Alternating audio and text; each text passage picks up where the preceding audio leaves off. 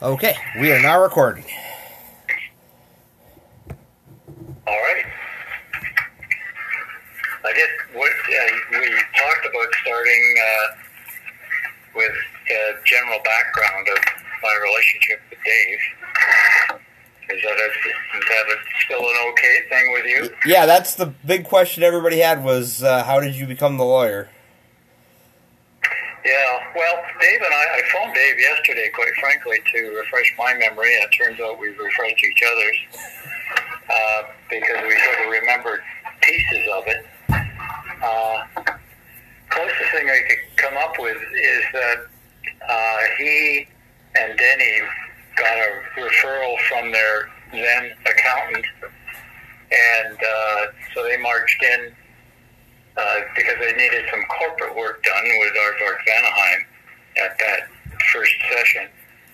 And uh, I remember the two of them coming. Dave doesn't remember that at all, but uh, uh, what in, in a sense happened was that they uh, decided to carve up the responsibilities, and Denny would be the point person with me, and then Dave would go back and create the life out of himself and uh, and do the and do the comic. So I was retained to be their corporate lawyer, and uh, as that morphed into a relationship, eventually sort of a friendship, um, I found myself uh, on occasion being out of my depth, particularly when Dave started talking about intellectual property matters and rather arcane, arcane ones at, at that. And so I didn't refer him out. I think he found a, a, either an intellectual property lawyer or taught himself as he dealt with the comic book publishers. And I, I ended up uh, doing the corporate compliance stuff, dry as dust corporate compliance stuff, annual minutes, and then dealing with some contracts through Denny. But Denny would be the one who came to the office, and uh, and then that got carried on until I guess Denny and Dave uh, uh, split up, and uh, then Dave and I started working together, and that's how it uh, how it all began. No magic in it, but that happened uh, a number of times where I got referrals from accountants or other clients, and that's how I arranged to have new clients. Okay. Story of the practice of law. Were you involved with the uh, copy or the counterfeit uh, Cerebus number one at all, or was that before Yeah. they hired you? Yep, either before or during, and they had separate legal representation on that if they had legal representation. Uh, the, the, the, the history goes that they contacted a lawyer at some point, and the lawyer basically said, There's nothing I can do because it's not illegal to counterfeit comic books. Not illegal what, sorry? It's not illegal to make a counterfeit comic book, or at least at the time it wasn't, is, is what they were Oh, told. I see. Okay, I don't think I don't recall giving that advice, and, Well, yeah, that- and it, it's entirely possible that was that that happened before they hired you. yeah, could be. Somebody had asked, There's also, as I call there, there was a there's something with Marvel and and Wolveroach, and I I wasn't involved in that either. Dave, I remember Dave telling me about it, but I think they had either, as I say, legal representation on on that separate legal representation, or Dave just winged it on his own. He's not he's not. Uh, unintelligent, unintelligent, that's for sure. So you, you would learn quickly. ah, Excuse if I remember right, with the Wolveroach, it was it was very much Marvel sent a cease and desist letter, and Dave talked about it in the back of the book, but it was just a it was a it was a boilerplate cease and desist. There was something somebody in legal sent, and editorial came back and and they retroactively licensed it to Dave for a dollar, so that he wouldn't get Oh, I see. That's worked it yeah. And, Yeah. and said, if you're ever going to do this again, ask permission first. And Dave went, yeah, you're going to say no, so I just won't do it again. Well, Well, you know, in that case, it's probably a good thing he went on his own because you go in with a lawyer, and that doesn't necessarily all the defenses spring up, all the shields Right. are activated, and uh, and all hell breaks loose. So he probably got a good result because he went along. Right. Uh, So that answers how I became the lawyer. And, um, and somebody also sent a question in saying, why all of a sudden are you giving up your comp copies? Space. uh, because we've downsized our house uh, and, and are selling our house and have bought a considerably smaller condo. And uh, certain things didn't fit in, and the, the, the comic book collection and other collections, I've had about two or three thousand books, and so uh, corners had to be cut. And besides, the more, well, I'll, go into that story because I I went with Dave, and this is recent history. Um, I went with Dave. I took along my daughter, who had probably read some of the comic books as she grew up together with her husband, who happened to be Muslim. And uh, and so I wanted particularly her husband to meet Dave.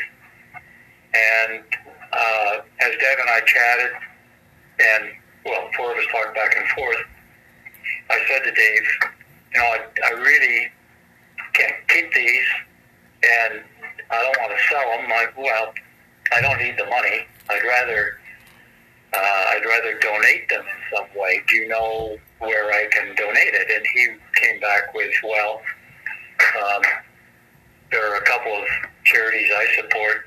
If if you said a couple, probably the likelihood is more than that in Kitchener Waterloo area. I said, well, we'll rhyme them off. Who are they? And so he rhymed off a couple, and the, the second one was the food bank of Waterloo, uh, Waterloo region. And I said, great, because my Rotary clubs worked with that that uh, particular charity on uh, something we call the turkey drive, where we buy turkey dinners and gifts for needy families around Christmas time. And uh, the food bank has been top-notch organization to work with.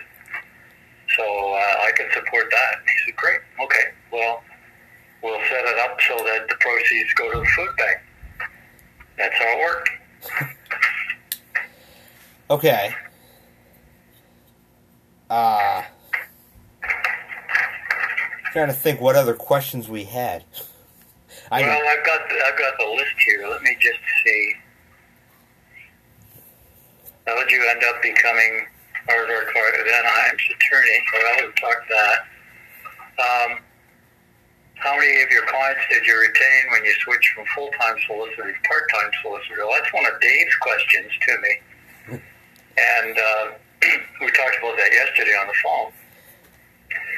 What happened was that I uh, was with a law firm and then was approached by an investment management firm to become an investment advisor because I had an interest in investments from my business school degree back at the University of Western Ontario in London, Ontario, and uh, where I went to law school. And I retained that interest in stocks and uh, morphed into technical analysis, which is like reading tea leaves, even to some investment advisors, because you look at charts and you discern from that trends and possible movements in the stock price. And uh, so that seemed to give this investment management group the idea that I knew something about investments. And they said, well, we, we are, uh, have accountants and lawyers who are taking their practices and morphing them into an investment management practice by uh, having their clients invest with us. And uh, you become a partner, and then you do legal work for a while. You continue as long as you want to and uh, you can do both legal work and investment management work, which is perfect mix for me. Because then what I did was to speak to my uh, clients and, and talk them into taking the money they earned by not listening to my legal advice and uh, and investing it. And then over time, uh, culling the client list so that I wasn't working with as many uh, clients as I had before. And that's, I guess, Dave's question: Why, why me? Why did you keep me as that group? Because I didn't handle Dave's investments. And I said, well, I had a couple of tests. One was the investments. The other was that I didn't want to act for jerks, and you weren't a jerk. Uh, quite the contrary. So he seemed mollified by that response, and uh, and uh, that's the explanation. Satisfied his curiosity on that one. And Dave, the relationship I have with Dave is have had and continue to have is that I you know, I really enjoyed uh, talking to him. We didn't, we never had a social relationship, didn't, you know, go to each other's houses and socialize, but uh, I always enjoyed talking to him. Matt, you were telling me that when you speak to him, the time passes rather quickly. And um, I found him to be uh, a guy who appreciated irony, which I think is an important ingredient in getting through life and uh, and he had more than a dash of cynicism, which I also identified with. But if you have to be to practice law, the whole point of law is to imagine what might go wrong, and uh, or who might who's telling you the truth, including your client. And uh, so I, I, both those ingredients endeared him to me. He also had an inquiring mind. I mean, the guy was.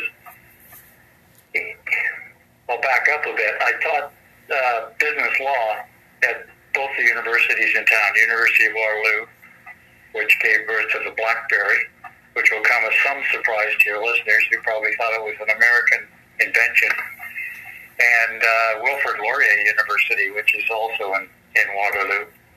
Taught business law there at night, three nights a week for 16 years. And when I dealt with the students there, uh, I just loved it because they weren't like my clients. My clients would ask, well, when are you going to have this done? Preferably tomorrow. And uh, how much is it going to cost me? Preferably free. The kids, whereas the kids would say, why? You know, well, you're telling us that the law evolved from contract law evolved from the Industrial Revolution in the UK, and you know why are these concepts the way they are? And so I would explain the history of it, and it forced me to be on top of history too, because when you're studying English literature, as I was, and taking my master's degree part time, um, I found that I needed to know the context of the works I was reading. And of course, you can't read Dickens without knowing about the Industrial Revolution or Blake with his dark satanic mills, because obviously those sprang from the Industrial Revolution. And to make the Industrial Revolution work, you needed contract laws that favored the entrepreneurs and the industrialists. So if you read those works against the backdrop of what was going on in the world, they made a hell of a lot more sense. And so the why that um, that Dave would express, I found quite refreshing. Reminded me of my days when I was a associate professor, and and I, I liked it a lot. Okay. I know that. Uh, I mean, D- Dave. Dave has expressed that you know, in in the comic book field, there'll be subjects will come up like the rights to certain characters and you know what what should be done. And Dave's always been a proponent of you know if two guys are fighting over a character, both of you do it and let the market decide what's better because otherwise it's just a make work project for lawyers. And you know he. he He's, he's always had it always seems like he's had a, a negative co- view of lawyers but i think that's as a profession not you know as people i think you know, as people it's you know hey people are great it's just you know, you know, in, in in the comic book field, a lot of a lot of the problems come from. Well, you know, we went and talked to the lawyer, and the lawyer says that it's ours. Yeah. And so let's go ahead and fight about it. Protect your rights. Yeah. And spend millions. Yeah, of, you see. Yeah, I, I, I know. I know. There's that that uh, that belief. But if you're a proper lawyer, someone who has the interests of your clients at, at heart, uh, as I like to think I had, uh, you give them the straight goods, depending on uh, what will be the best thing for them, cheapest or fastest or most satisfying, and cut through all the crap. I wasn't a litigation lawyer, never did litigation work, uh, and frankly, litigation lawyers tend to be more combative because that's how they earn their money. And uh, if you're a personal injury lawyer in Canada or the U.S., you know, time's on your side, so you don't want to settle because the people you're acting for, if you're acting for plaintiffs, might have something else go wrong with them, and you can blame it on the accident or the negligence or whatever. And if you're getting a contingency fee, then that increases your take-home pay. So I can I can see where that attitude is is has sprung. Uh, I've never found that with Dave, but I, I and, and, I, and me, I, I just uh, I try to give him competent, sometimes advice he didn't want to hear, and uh, and he always seemed to consider it and either listen to it or not. Well, and that was that was fine by me. I, I got a sense from stuff I've heard from Dave over the years is that a lot of his legal questions are, can we do this, and if not, why? Yeah, that's the why I was talking about. Yeah. It wasn't just yes or no, or um, it's going to cost you. It's explain how the law reads that way. And I found that interesting to, to have a client who would want to know how the law evolved to, to that, that we were talking about, that, that is dealing with his situation. And in some cases, as we've seen recently, he's uh, he's learned he's a pretty able student because he drafted a release. Your readers may not know. In order for you to talk to me about him in such a candid way, I was worried about solicitor-client privilege and the need for me to keep confidential any communications my clients have with me. And he drafted a release, which I told him yesterday was uh, pretty good. No typos, no grammatical errors, hit all the legal points, and uh, I told him yesterday it had my blessing as soon as I read it. Well, it, you know, he's a he's a, uh, a quick read, that's for sure. That that that's what makes his his some of his current project or I shouldn't say his current project, a project he ended up abandoning. He was researching the death of Alex Raymond, the cartoonist who created Flash Gordon, and the I guess the research was getting up into the thousands of pages because he was going to learn everything he could. And and it seems like every answer comes up with 12 more questions. Yeah. Yeah, an inquiring mind can be a bit of a curse at times, and and uh, he, he he's very very thorough. Yeah, and everything I saw him do for sure. Somebody asked me, you know, did I find any particular joy or satisfaction in having a comic book writer, artist, self-publisher as a client? Something different from your regular clientele? Yeah, that's for sure. And I've just explained why.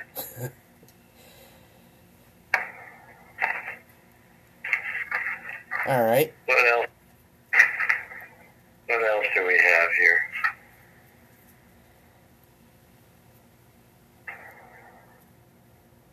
Oh, he. Oh, I know. He, we talked yesterday about uh, the He liked plain language drafting. He didn't like legal documents with legalese, which is why I like that release because it was plain language. Um, so many lawyers are afraid of not using the tried and true formulaic language they learned in law school. Give, devise, and bequeath. There are subtle differences in those three words, but not much. Not enough to keep all three of them. And I tried to draft documents which uh, were clear to laypersons, uh, and I did it in a selfish way. One, well, for two reasons. One, it gave me a lot of satisfaction to to have shorter agreements and and have them more to the point. Secondly, I like the the uh, the crafting of of musty old legal documents, wills, last wills and testaments, that kind of thing. And you know, it just it made more sense. And thirdly, I just thought of a third reason.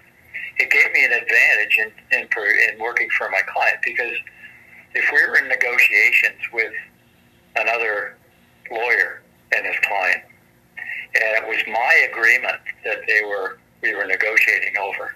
So I always tried to draft the first agreement.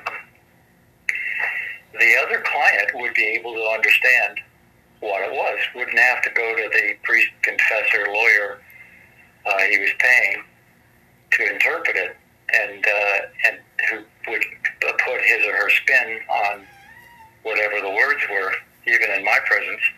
So in effect, I could make points and be talking directly to that other client, which is verboten, of course. You're not allowed to speak to another uh, another lawyer's client uh, without the lawyer being present, but even while the lawyer was there, without sort of addressing your comments to the lawyer.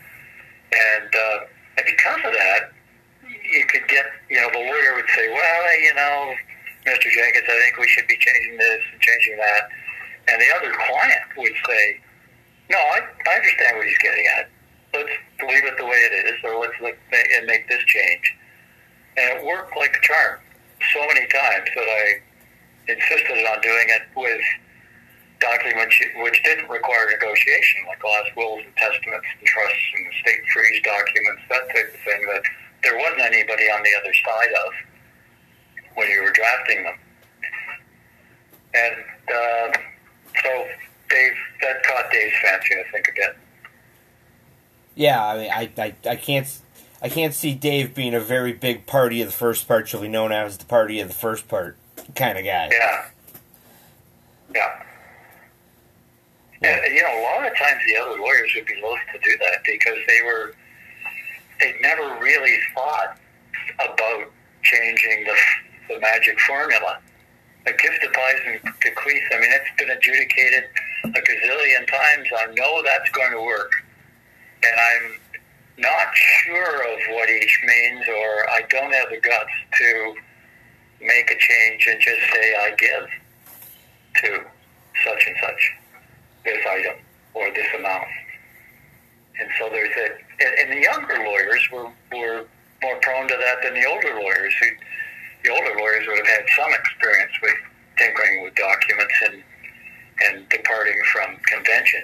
The younger lawyers were terrified out of law school making changes in the documents. Well, they were having trouble remembering the, the class material, you know? right.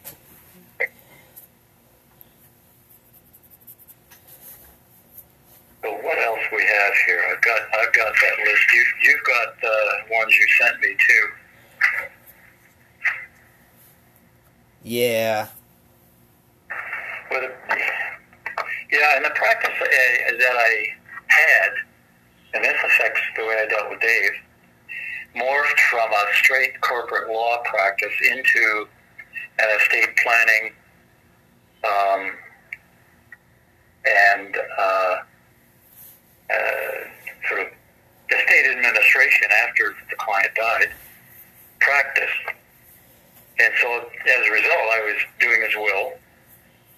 I was also doing Gerhard's too. Uh, acted for Gerhard on his, his summer estate planning work and got both their approval to do that as I had to and was able to keep both, both of them at arm's length and exchange, you know, certainly keep confident, con- in confidence anything one said to me. Uh, but when one of the questions was, tell me about that breakup, and frankly, I don't know much about it other than what the two of them told me. And they they obviously got together, worked it out like adults would, or as adults would, and uh, and came to me with, "Here's how we're going to do it," which is fine by me.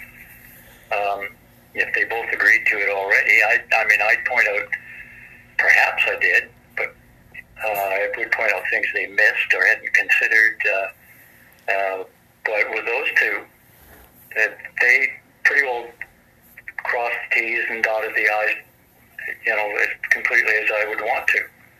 So all I did was paper it, you know, do the documentation, uh, give it to them in plain language, of course, and they could understand it, and uh, then the deal was done. And what I found with both of those guys is that they were honest as the day was long, and that you can't believe is a rare commodity in clients because sometimes they only tell you what they want you to hear. Uh, but in dealing with each other, they were both fair and reasonable, and uh, I would like to think parted friends. I've talked to Gerhard a long time, and uh, yeah, that that was a pleasure when you see when you see things work out where they really don't need you and and uh, and, and things are don't have to get acrimonious and expensive for them. Um, that warms the cockles of whatever heart a lawyer has. right. Uh yeah, I, I, I, I don't, I don't think the two of them have communicated since you know, you know, uh, you know, I don't think they're sending Christmas letters, but at the same time, I know that uh, you know Dave's, you know, being honest, it's you know a percentage of everything that comes in. I, I forget exactly what it is. He sends to Gerhard as you know, this is this is your share of whatever I made off of our work because you know it, as Davis said, it's Gerhard's work. It's not like you know Dave's going to just okay, you know, never darken my doorway again. Yeah.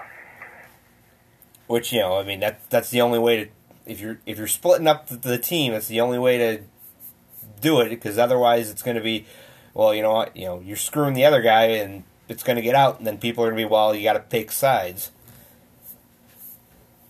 Yeah, for sure. And as fans, none of us have ever wanted to be like, all right, you know, it's Dave or Gary, you got to pick one. It's always been no, no, you know, whatever happened between them happened between them, and you know, it's for us to wonder, but it, it's none of our business really.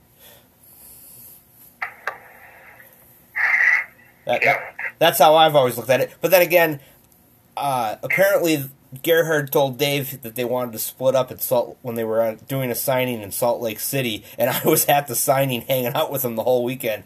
And, and I keep going back to, was it something I said that gave Gary the idea that I don't want to be in the team anymore? And I've never I've never asked because I don't want to know. Yeah. Yeah. Somebody asked whether I had ever seen them uh, work together? I, I like actually uh, watch them put together a comic book edition, and, and I haven't. Um, I I didn't know much about the White House, uh, for example. I didn't know that was the hub they were using. So I, I think Dave has given the impression by sort of publishing his dealings with me, which again was a novelty for me. When I had a quiet broadcasting what kind of advice I was giving him. It was a bit scary. Um, he, uh, you know, it just it, it, it seemed to work uh, as well as could be, and um, it, it was a learning experience for both of us. That's for sure. Right. Some of the other questions that were posed were, I, well, Deni and Dave, uh, I wasn't involved in that at all, except to be told what was happening. Um, because I don't do matrimonial law. I tried to stay away as, as far as I could from litigation law. Um, and the main reason was that it's so chaotic. Uh, you never know what a witness is going to say. You're sort of at the mercy of jury or judge. It's not as clean as as doing as doing a a will or an agreement, that type of thing. And I've had more than enough experience with the pathology of human relationships and doing uh, wills and estates, especially the things that beneficiaries would fight over, which shocked me. It wasn't usually the money; it was the Royal Doulton figurines and the dog and you know crazy stuff. And I would imagine that matrimonial law would be the same kind of thing. So I'm just as just as I'll always relieved that clients don't drag, drag me into their matrimonial problems. Happy to refer them. Dave says I did give them referral, and I can't remember who, but that seemed to work out again too. Right. I know that uh, that's years ago. My mom had a, a set of friends that I used to babysit their kids, and they ended up getting divorced, and it was they had to go through their contact list of of you know who's who's going to be my friend, who's going to be your friend. And my mom was the one who said, "I'm going to be both of your friends." You know, you know, I was friends with both of you beforehand. I'll be friends with both of you afterhand. You know, so don't complain to me about the other one type thing. And my mom pretty much stuck to it. Of you know, if if the guy wanted to complain about his ex-wife, my mom went, "Well, I don't care." And if she, the ex-wife wanted to complain about her ex-husband, my mom was like, "Well, that's great, but I don't care." And was yeah, commendation for mom. That's for sure. That's a real high wire act. Yeah. Especially when the parties want to involve you.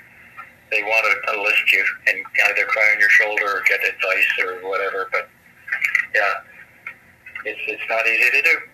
Yeah, that, that was my mom. It was it was very much a you know she had the line, and when they got up to it, it was okay. That's it. I'm I'm done for now. Yeah, it's it's like uh, at my age, uh, when we have people in the gym past before COVID, and uh, we would reserve ten minutes at the beginning of the evening to talk about ailments, and then that was it. so maybe we should do the same with personal troubles whenever you get together with somebody. Okay vent for five minutes and then let's move on. right. Let's see what else is on the list here. Uh,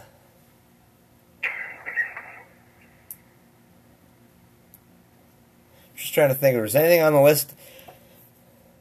Well, he, yeah, I, Dave asked the question. What was the book you were writing with John English? uh, who wouldn't be known to your non-Canadian listeners or readers. Um, he was a member of Parliament and uh, a good friend to, and neighbor. And he seemed to think I was involved in writing the Trudeau books.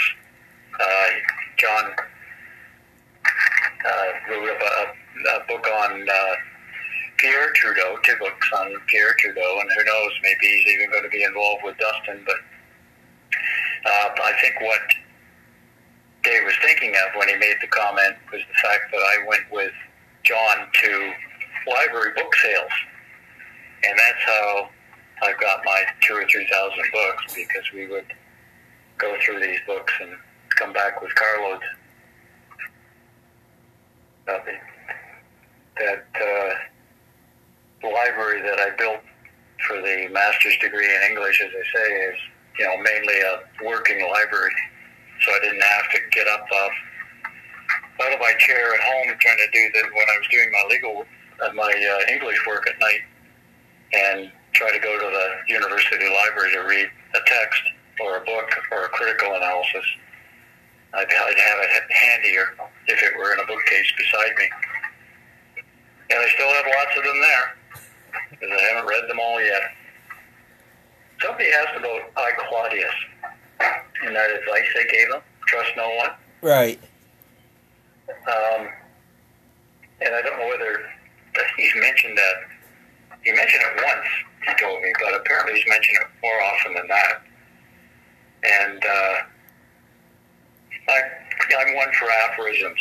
Shakespeare is a is a love of mine, and and so is Dirty Harry, uh, because it, you know, man's got to know his limitations, and deserves got nothing to do with it. All that they're very handy things to have it at your at, at, at your command when you're meeting situations. And Dave, we were talking about something. I can't remember what. Maybe it's Will because we were talking about structuring it, whether he should have someone as a an attorney under a power of attorney while he was alive. And for the American listeners, attorney in Canada just means that. It means an attorney under a power of attorney. It only takes effect during the life of the person who's granting it. And attorney at law is a term that doesn't exist in Canada, whereas attorney under a power of attorney does. Up here, we call them barristers and solicitors. And I happen to be a solicitor. I was a, I was qualified as a barrister and solicitor, but a barrister goes before the bar or does litigation. And as I said, I chose not to do that. And uh, and a solicitor does almost everything else, conveyancing, you know, wills, um, you know, everything but getting in the courtroom and putting on a fancy outfit. So I think um, Dave was asking me whether he should trust someone to act as his attorney under a power of attorney. And I suggested that he pick someone he trusted. And he said, well, how do you know that? And I said, well, frankly, it's pretty hard. And I told him about Herod in the TV presentation on Claudius, advising Claudius that trust no one, not even your wife, your parents, and trust no one, which is pretty extreme advice, obviously.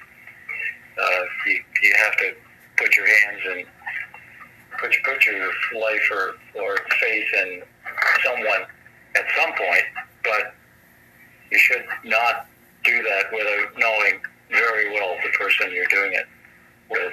And uh, he seemed to use that that little mantra in lots of situations and repeated it to people, obviously. So that, that that was the occasion in which I I gave him that advice. And if you're a private person, as I am, and as uh, and as Dave is, uh, you really don't. You aren't forthcoming. You don't have to emote with people. Um, and trusting no one is maybe trusting no one with your emotions is a is a handy a handy uh, safety mechanism to have. Hope that answers that particular question. Anyway. right. Uh, I, I remember that uh, when Dave needed a power of attorney for medical because Gerhard couldn't do it because it's a conflict of interest to be the medical and the financial, and he was, you know, okay. Anybody that you know in the readers want to want to sign up for this, and I was and I was on the, the list of guys who were gonna do it, but Dave had conditions, and I wanted to follow all the conditions, and one of them was read the Bible. And as soon as I get it done, I'm gonna let you know let Dave know. But uh, I, I it was one of those. It was, it was you know a lot of people were like Dave's crazy because he's doing this. It's like well, who else is he supposed to pick? It's a very small inner circle, and I can't imagine you know that Dave's got somebody that he trusts well enough to say, okay, yeah, you know, pull Dave's plug or don't pull Dave's plug as the situation arises. Yeah, it's, it's I mean, it's, you're not doing anybody a favor by appointing them as uh, as a uh, well, you, I, I still say executor or executrix for the female. Um, but the fancy terminology up here in Ontario is that uh, well, administrator with the will annexed. In other words, you have letters of administration with the will annexed, which is a real mouthful when it comes to probate. Uh, probate, it, it rolls off the tongue more easily. But when you appoint someone in your will, they don't have to accept the position, but you're putting a real onus on them to do so, and you should probably be have talked to them while you're alive instead of having it sprung on them from the grave. Because it's just like painting a target on somebody's back.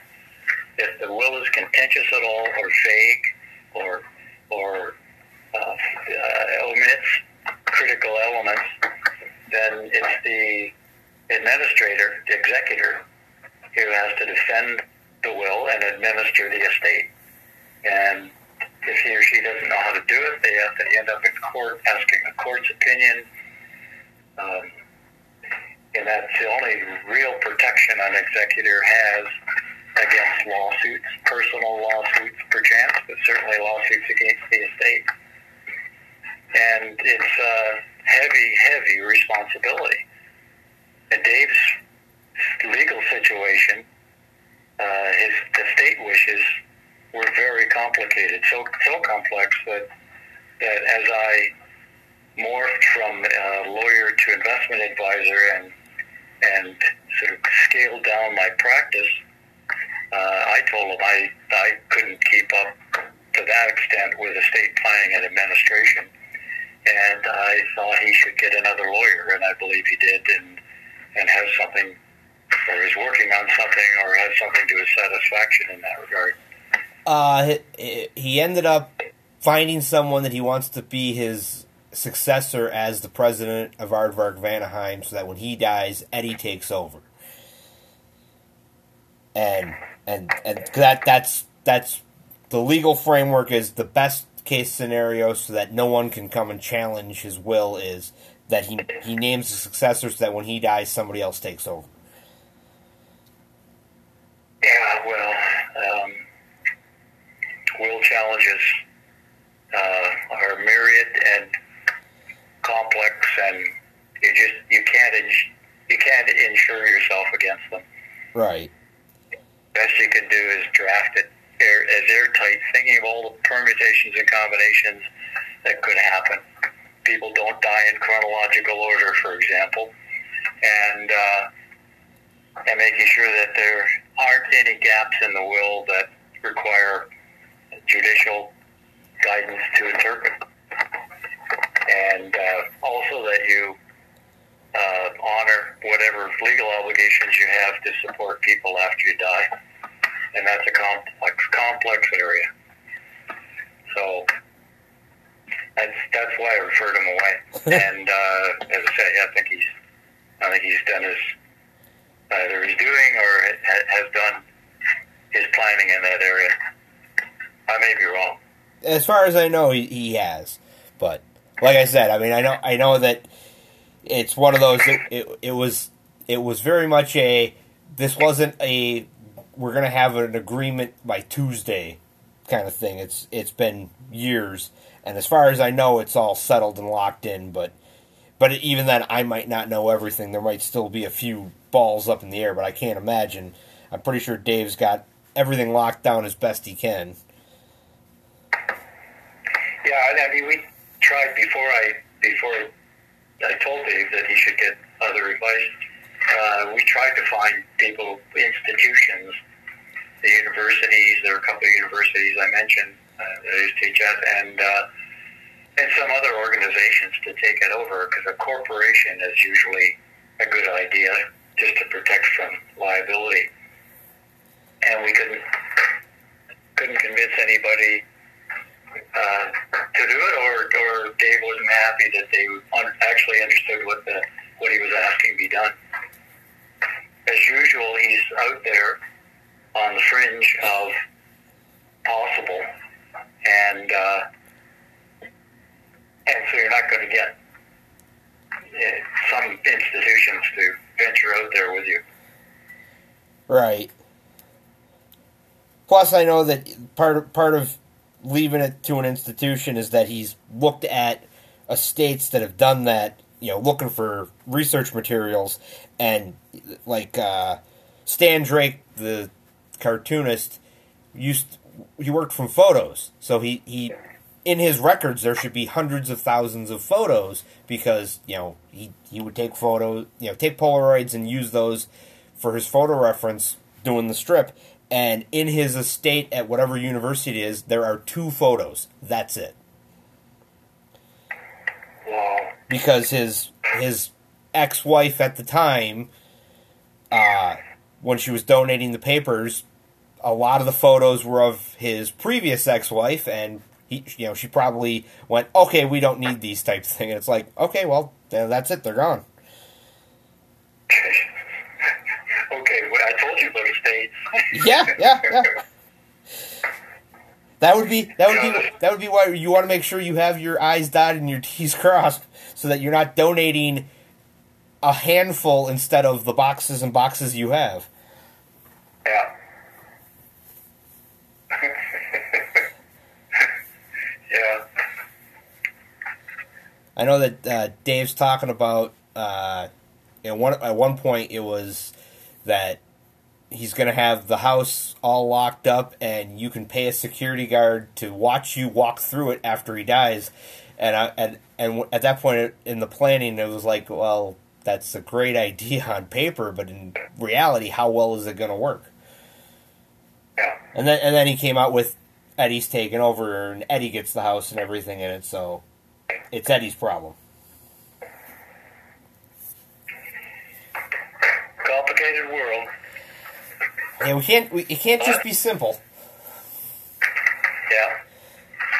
That's about everything I can think of to, to talk about that I either want uh, want to or or should talk about. Okay. I mean, that's you know, that's I told everybody ask a question, I'll send it up, and if you get an answer, you get an answer, and if you don't get an answer, well, you know, you know we try our best, but at the same time, you know, no, we can't make everyone 100 percent happy. Yeah, and I think some of the questions sprang from reading uh, Dave's uh, depictions of what I talked about with him, and and I think people maybe extrapolated from that that I was advising on everything that Dave was involved with, and that it, that wasn't the case. That it was it was a fairly narrow ambit of responsibility I had with Dave, which I enjoyed greatly. But uh, as Dirty Harry says, a man's got to know his limitations. Correct.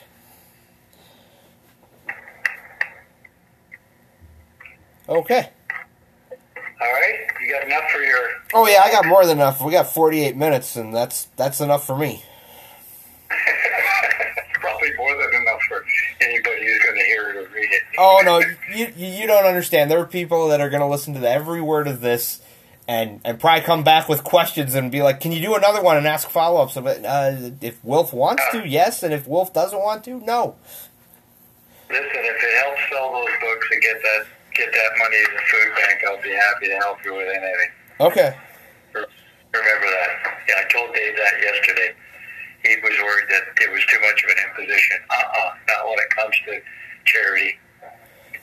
So uh, I'm sure our paths will cross again, Matt. Okay. Well, I hope they do. Thanks. Thanks for being patient and uh, enjoyed talking with you. Yeah, enjoyed talking to you too. I mean, Okay. it's, it's a side of Dave that a lot of people probably didn't see, which is the, you know, freaking out about whatever situation and and finding out that no, no, it's you don't need to freak out, Dave.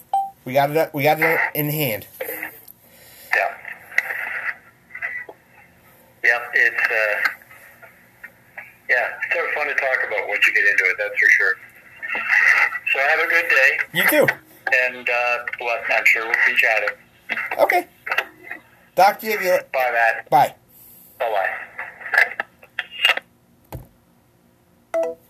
All right, everybody. So, uh, looking for heroes, I'll put the link up. Has the has the Wilf Jenkins collection books. I don't know if they're actually for sale yet or if it's still being processed. But as soon as I know, I will let everybody else know. And thank you, as always, for listening.